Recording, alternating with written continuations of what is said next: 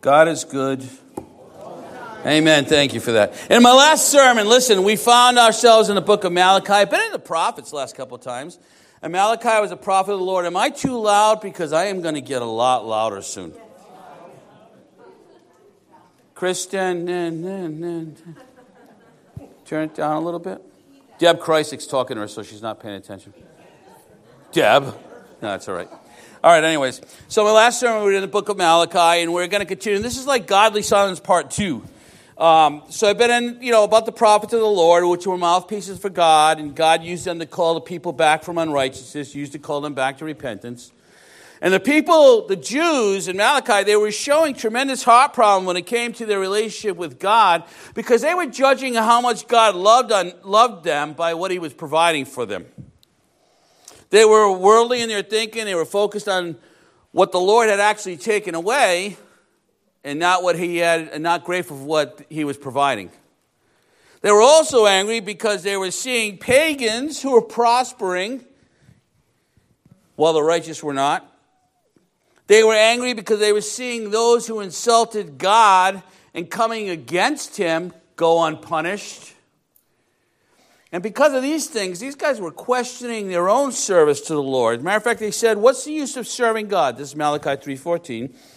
What's the use of serving God? What do we gain by obeying his commands or trying to show the Lord of the heavens armies that we are sorry for our sins? From now on, we will call the arrogant blessed, for those who do evil get rich, and those who dare God to punish them suffer no harm. So, a little skew in their thinking here. And they're judging how much God loves them by what He's providing.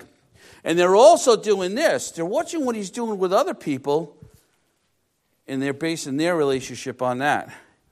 You know, as Christians, we have to remember that our relationship with Jesus Christ is not measured by prosperity. It's not measured by the job. It's not measured by the house. It's not measured by our status. We can't measure how much God loves us by what He's giving us. We can't measure how much God loves us by the wants and desires that He meets. He always meets the need, not necessarily wants and desires. It's also wise to remember that as Christians, we need to be on guard against attacks of the enemy. And we told this, talked about this last time in the sermon about when it comes to fiery darts, when it comes to the flaming arrows, when it comes to those thoughts that come into your mind and try to drive you in an un- unrighteous direction, try to drive you into questioning God, try to drive you into doubting your relationship.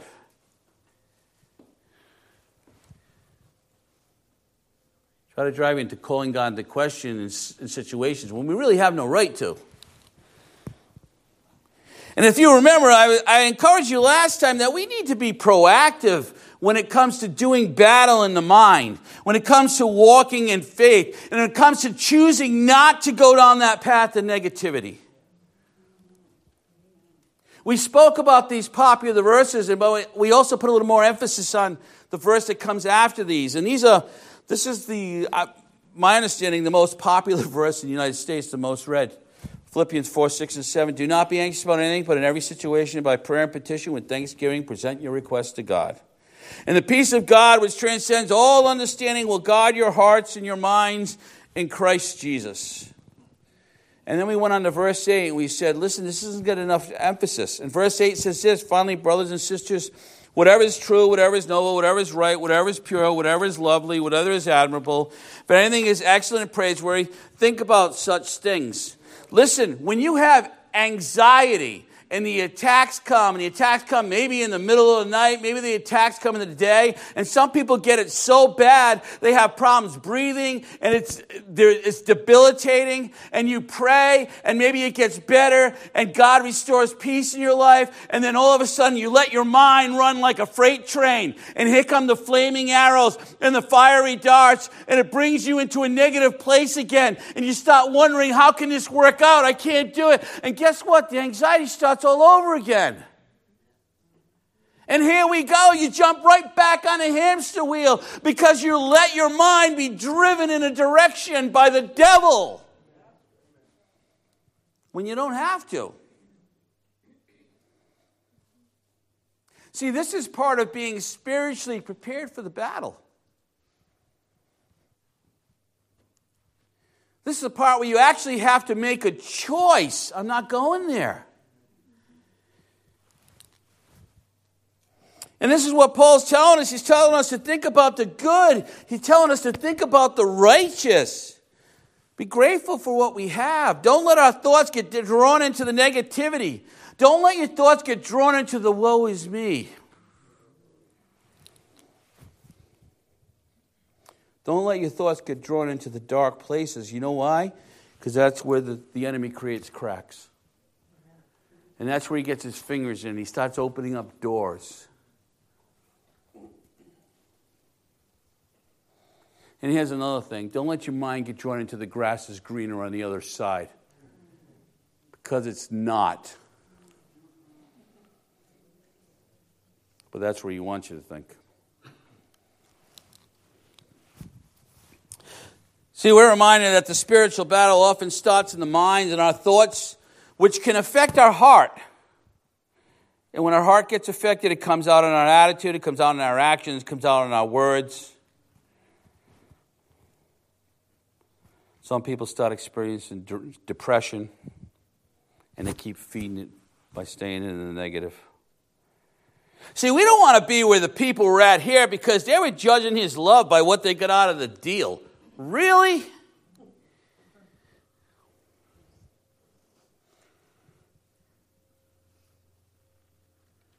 Sidney Heilman said, "You know what? Uh, many, uh, many babies want to be king, but there's only one king that came as a baby.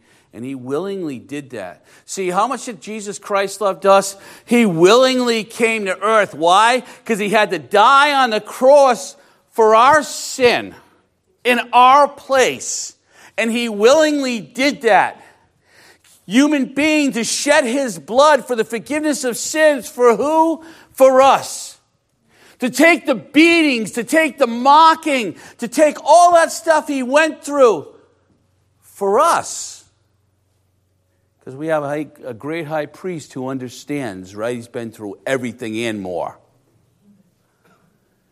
Listen, that's how much he loves us. And I said this before because we have eternal salvation through him, by the grace of God, through faith in Christ by the grace of God, that should be absolutely enough that when we die, we know we're going to heaven.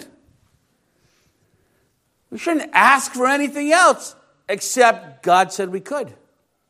So we do, amen? I'm glad Nate got it.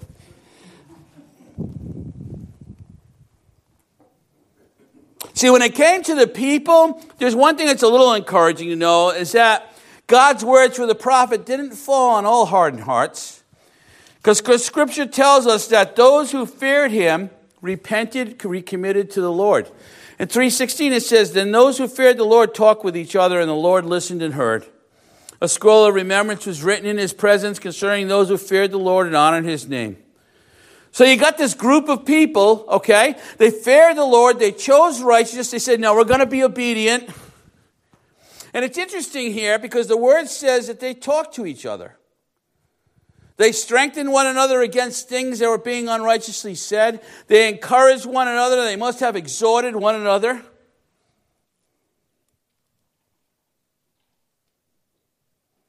Listen, this is what we're talking about when we're talking about the body of Christ. When you become a Christian, it is about a personal relationship between you and Jesus Christ, and then you're in the body with certain spiritual gifts to use for the body, for the betterment of the body, for talents to use for the betterment of the body. You are not on an island by yourself, isolated. We are supposed to fellowship. We are supposed to encourage one another. We are supposed to lift one another up. And we're supposed to exhort one another also. This is how we're supposed to move forward as the body of Christ, openly communicating, gathering together, worshiping together, encouraging one another, one another, but also exhorting one another. Being unafraid to call each other back from the path of unrighteousness. Encouraging one another to take action, to step in a godly direction. Exhortation is not a popular word in our culture and our society. Nobody wants to hear it. Even when you get into church, I don't hear it preached a lot. I hear encouragement preached a lot. I don't hear exhortation, exhortation preached a lot. Exhortation is encouraging, but also confrontation, also spurring on to action.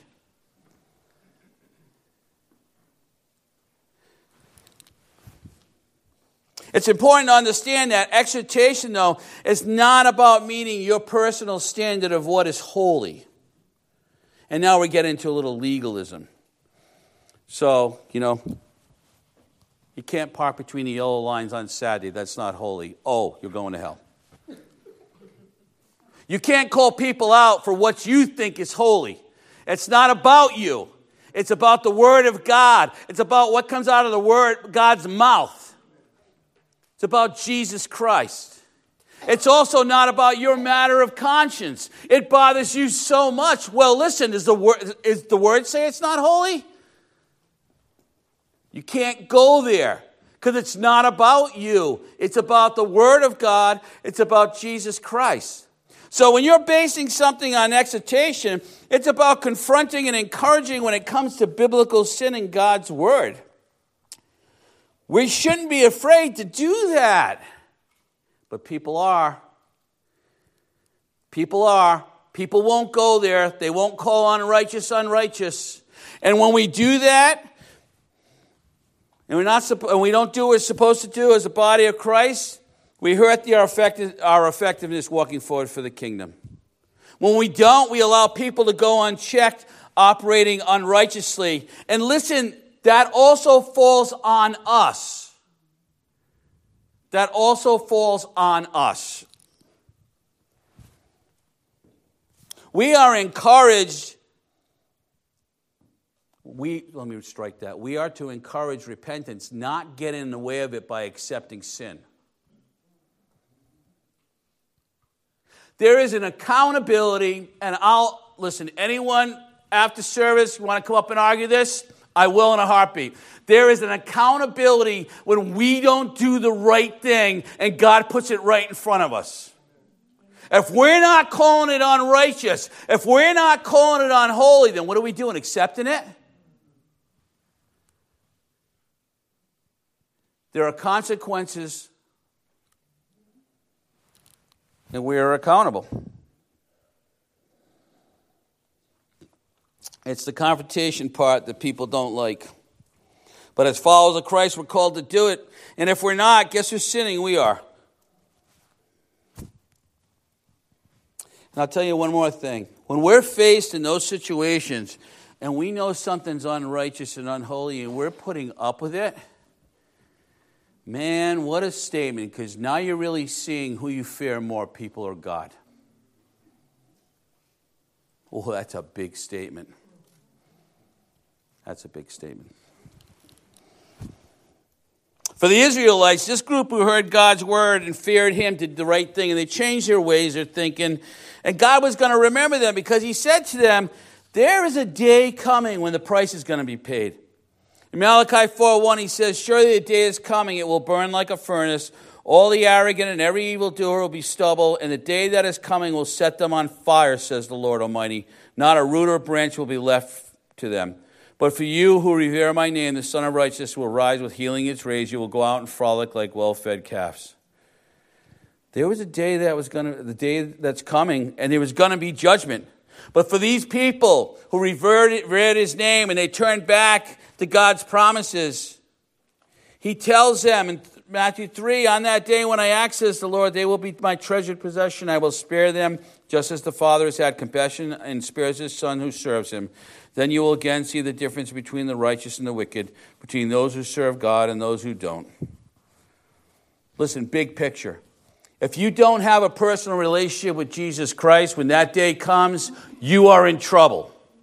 And all the whining and all the belly aching and all because we didn't get the exact answer to prayer, you know, and we wanted this desire, but God met this need. When that day comes, all of that's going out the window because none of it's going to matter because those who have a personal relationship with Jesus Christ are not going to be burning.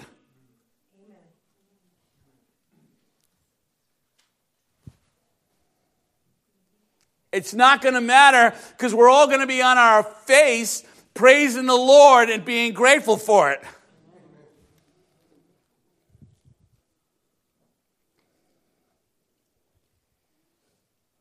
He's telling them, for those who feared the Lord here, changed their mind, who repented, He's going to remember them. And this is where the, the book of Malachi starts wrapping up. It starts coming to an end. And he says before that judgment day comes, he's going to send somebody in, in the spirit of Elijah. And we know that to be later on John the Baptist. But he also says this to them at the end of the book Remember the law of my servant Moses, the decrees and the laws I gave him in Horeb for all Israel. And this is what marks the end of the Old Testament and the beginning of what they call the intertestamental period. Only saying that once. And it's also the beginning of this 400 years of silence. So God's communication to, as the Jews were used to, ceased.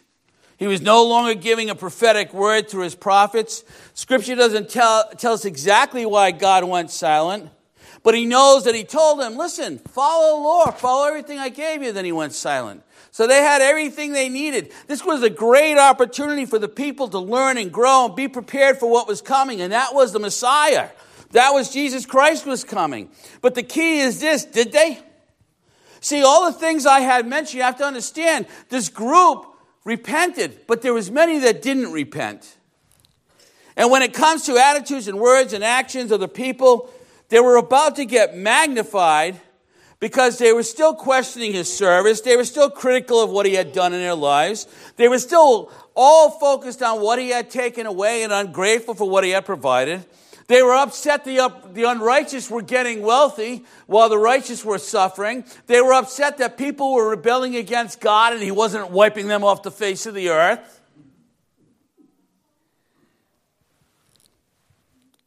Take all that and then add this silence. These people were already leaning in a direction going away from God, and that was in the face of the prophets who were telling them what God was saying. And now God wasn't saying anything.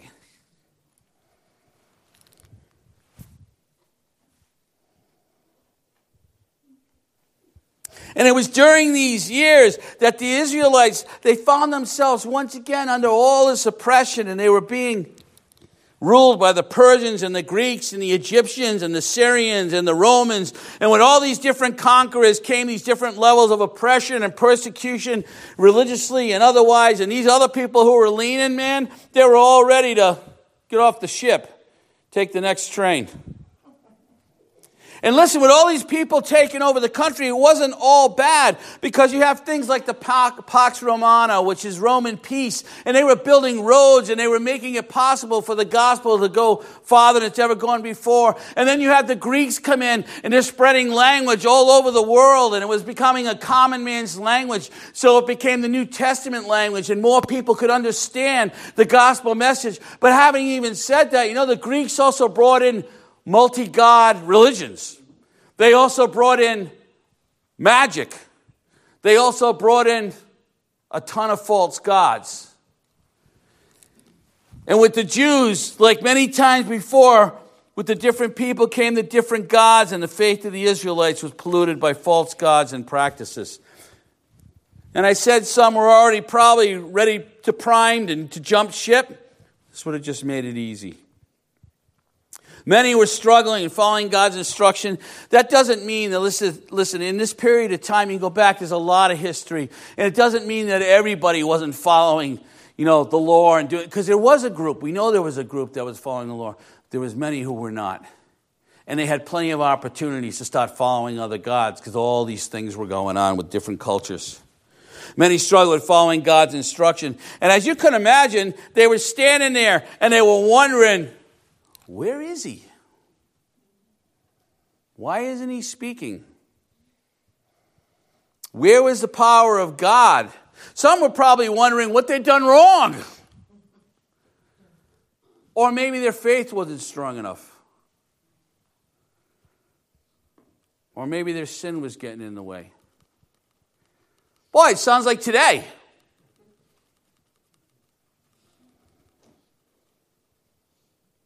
See, we understand that it's important that God didn't forsake them. He had not left town. His silence was part of his plan. He had given them everything he, they needed, the decree, the law that was given to Moses, and he tells them, follow it, but many don't. And I'm sure, you know, as you're sitting here today, that you remember times in your life when you felt that God was right there. The prayers to the, the answers to prayer were just flying. God felt so close, felt like He was right alongside you, guiding you, directing you in every decision. Listen, we have a God who cares, amen? Uh, we have a God who cares, amen? amen? Thank you, Jesus. We have a God who loves us, amen? amen? And He, because He does, part of His plan can be this, and we have to understand this when we feel distant from God sometimes. Part of His plan can be this He lets go of our hands so we can walk in faith. The Holy Spirit's going to help us to grow in our faith, help us to be the empty vessel that God wants us to be. He bring us to a place where we have to trust in Christ, to rely on the Lord with what comes next. And let me put this a different way. In your walk as a Christian, you're going to get to some point where God wants you to take the training wheels off.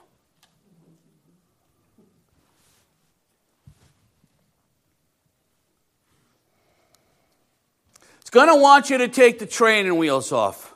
He's going to want you to venture into uncharted territory. He's going to want you to walk out on the water because without him, you're going to sink. But man, want to talk about walking in the power of God. That's where you'll see it.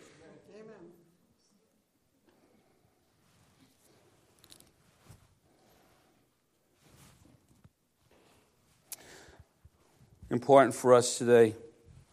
God has given His word to us to follow, just like He told them to follow the scriptures that He'd given them, the law. If He has set us in a certain direction, if He's put us on a certain path, uh, path excuse me, we can't base our service for God on how we feel. We can't base our service for God on the rewards that we've gotten up to this point.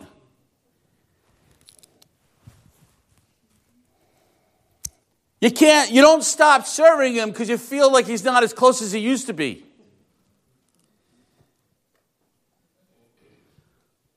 We're called to continue on the path to measure our choices against the word until we hear him say, Stop. We shouldn't change our direction based on what he's doing in others' lives.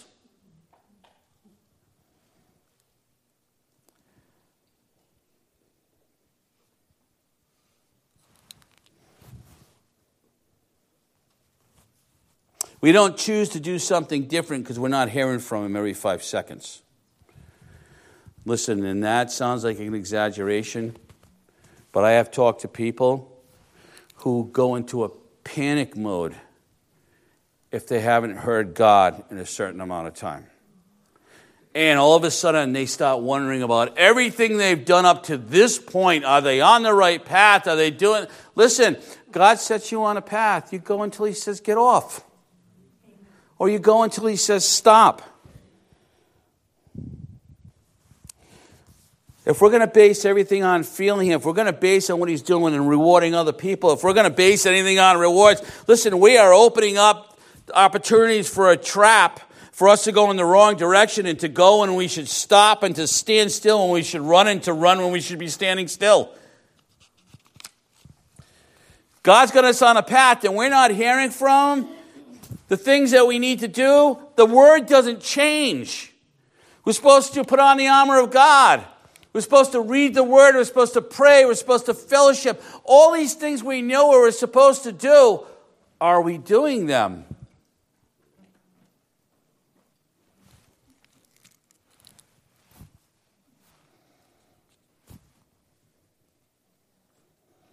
See, when we do those things and we're like, all right, Lord, I'm staying on this path, we do, you know what we've done? We've submitted to God's timing. We're trusting in Him, we're relying on Him. And it goes vice versa. If God says, no, don't go, then you don't go until you hear differently. I can hear Deb and Dave back there going, Hallelujah.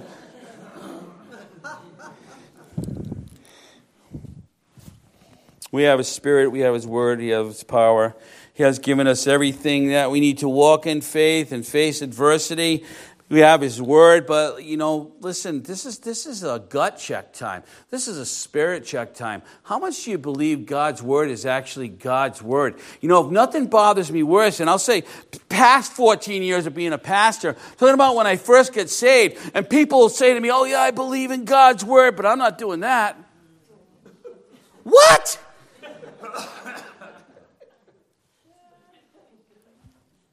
And you hear it all the time, and you see it all the time. You know what it does? It causes divisiveness in the church.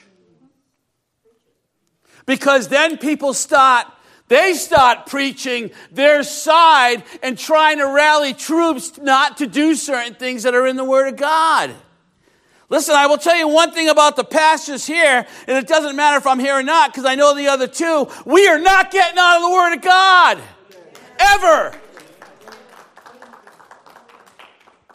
There may be five people sitting here, but we're going to hold to the Word of God. Doesn't matter.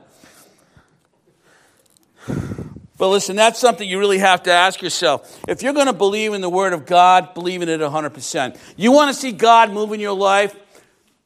Follow it like it's true. Submit to it like you mean it. Because that's walking in the power of God.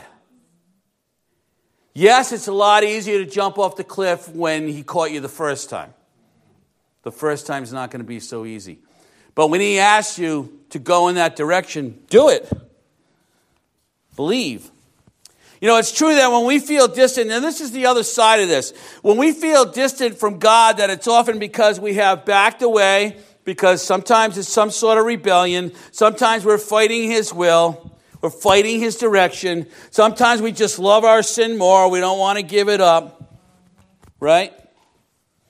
But it's also true that it can be part of God's plan.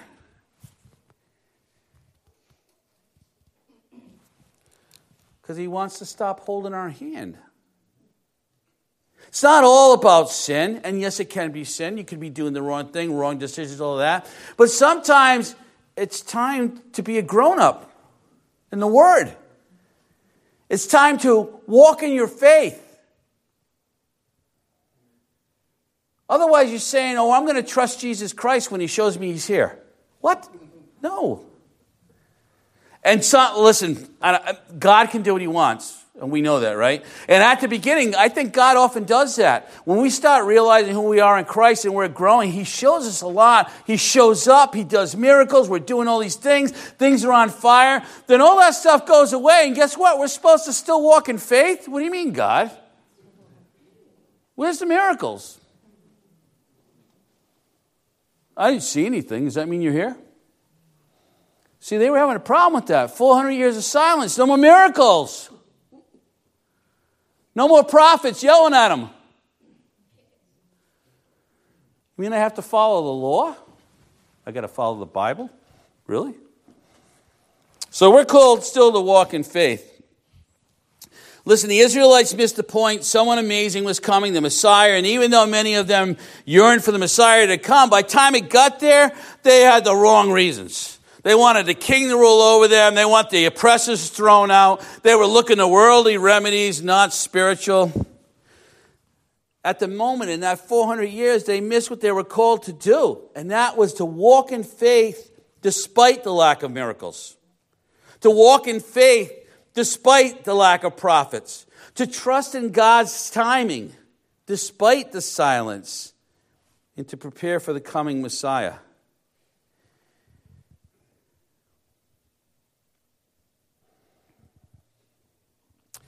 As, as we sit here today, I just want you to think about some things. You know, and just because we don't feel God doesn't mean He's not here. Just because we don't see Him in our life does not mean He's not working. Just because we don't hear His voice does not mean He's not speaking. Just because He goes silent does not mean He's not involved in watching. What it does mean is that we're called to walk in faith. I'm going to tell you right now there's a bunch of people that God is moving in their life in this body. So if you feel that God's move, not moving in your life and you're not hearing Him, you need to start talking to other brothers and sisters aside of you who can come to you and can lift you up and can talk to you. And you really start, need to start examining your life. Is God letting hold of your hand or are you involved in something that's unrighteous that's hindering your relationship with God? Because it's a bunch of crap if you say, God, I don't feel God when I'm at New Hope Chapel, because there's plenty of us who do. And He's moving in powerful ways.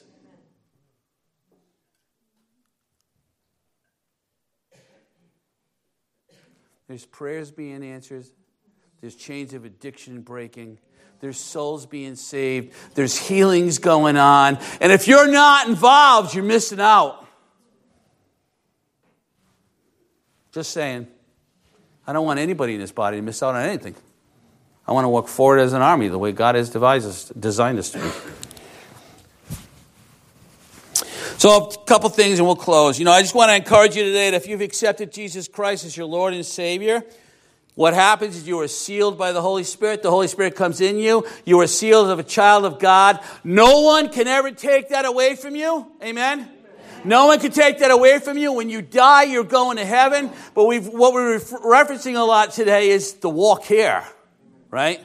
We want to walk in the power of God. Know that God has given you everything you need to lead a fruitful life, to lead a life that you can walk in the power of God, that you can honor and glorify Him, that you can encourage brothers and sisters, that you can lift people up, that you can pray for people, that you can be spiritually prepared for the battle. But are we doing it? Sometimes. We want to do it all the time, right? Amen. And the last thing when we take I want you to take out of here is if you're not feeling God's close, maybe time to take the training wheels off. If you're feeling that God's not cro- close, maybe He wants you to walk in faith like you never have before. Maybe He wants you to jump onto the mission field like you never had before. Maybe He wants you to preach His word in Hope Valley like you've never done before. Maybe He wants you to preach, uh, to talk to the rest of your family about Jesus Christ, and that's never happened before. Maybe He wants you just to trust in Him a hundred percent. Maybe it's time for full commitment and not part commitment.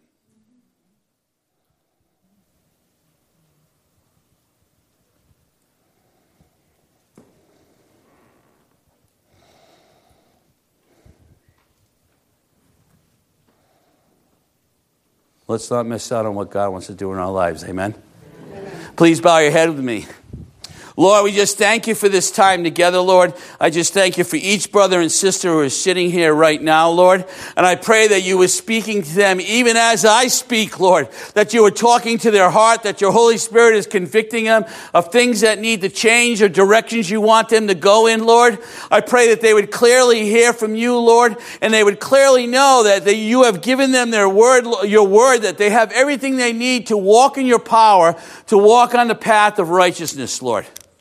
Lord, I rebuke the world and the things it tries to tell us. I rebuke the world and the temptations that come before us, Lord. And you said and you promised in Corinthians, Lord, that when that temptation comes, that it'll no longer be overwhelming because we have the power of God in us. And you also promised, Lord, that you'll provide a way out for us, Lord, so we don't have to give into it, Lord. With all the prayers we had about addiction today, Lord, I rebuke those, those, that addiction in the name of Jesus Christ. And I pray that each girl, Lord, or each guy that's accepted you would realize that they have your power to say no, maybe for the first time in their life when the enemy comes at them. So, Lord, we just thank you that you love us. We love you. We know that you care for us, Lord. You care about us, Lord. Help us to love one another as you love us. And we just pray this in the name of Jesus Christ, our Lord and Savior. And we all said,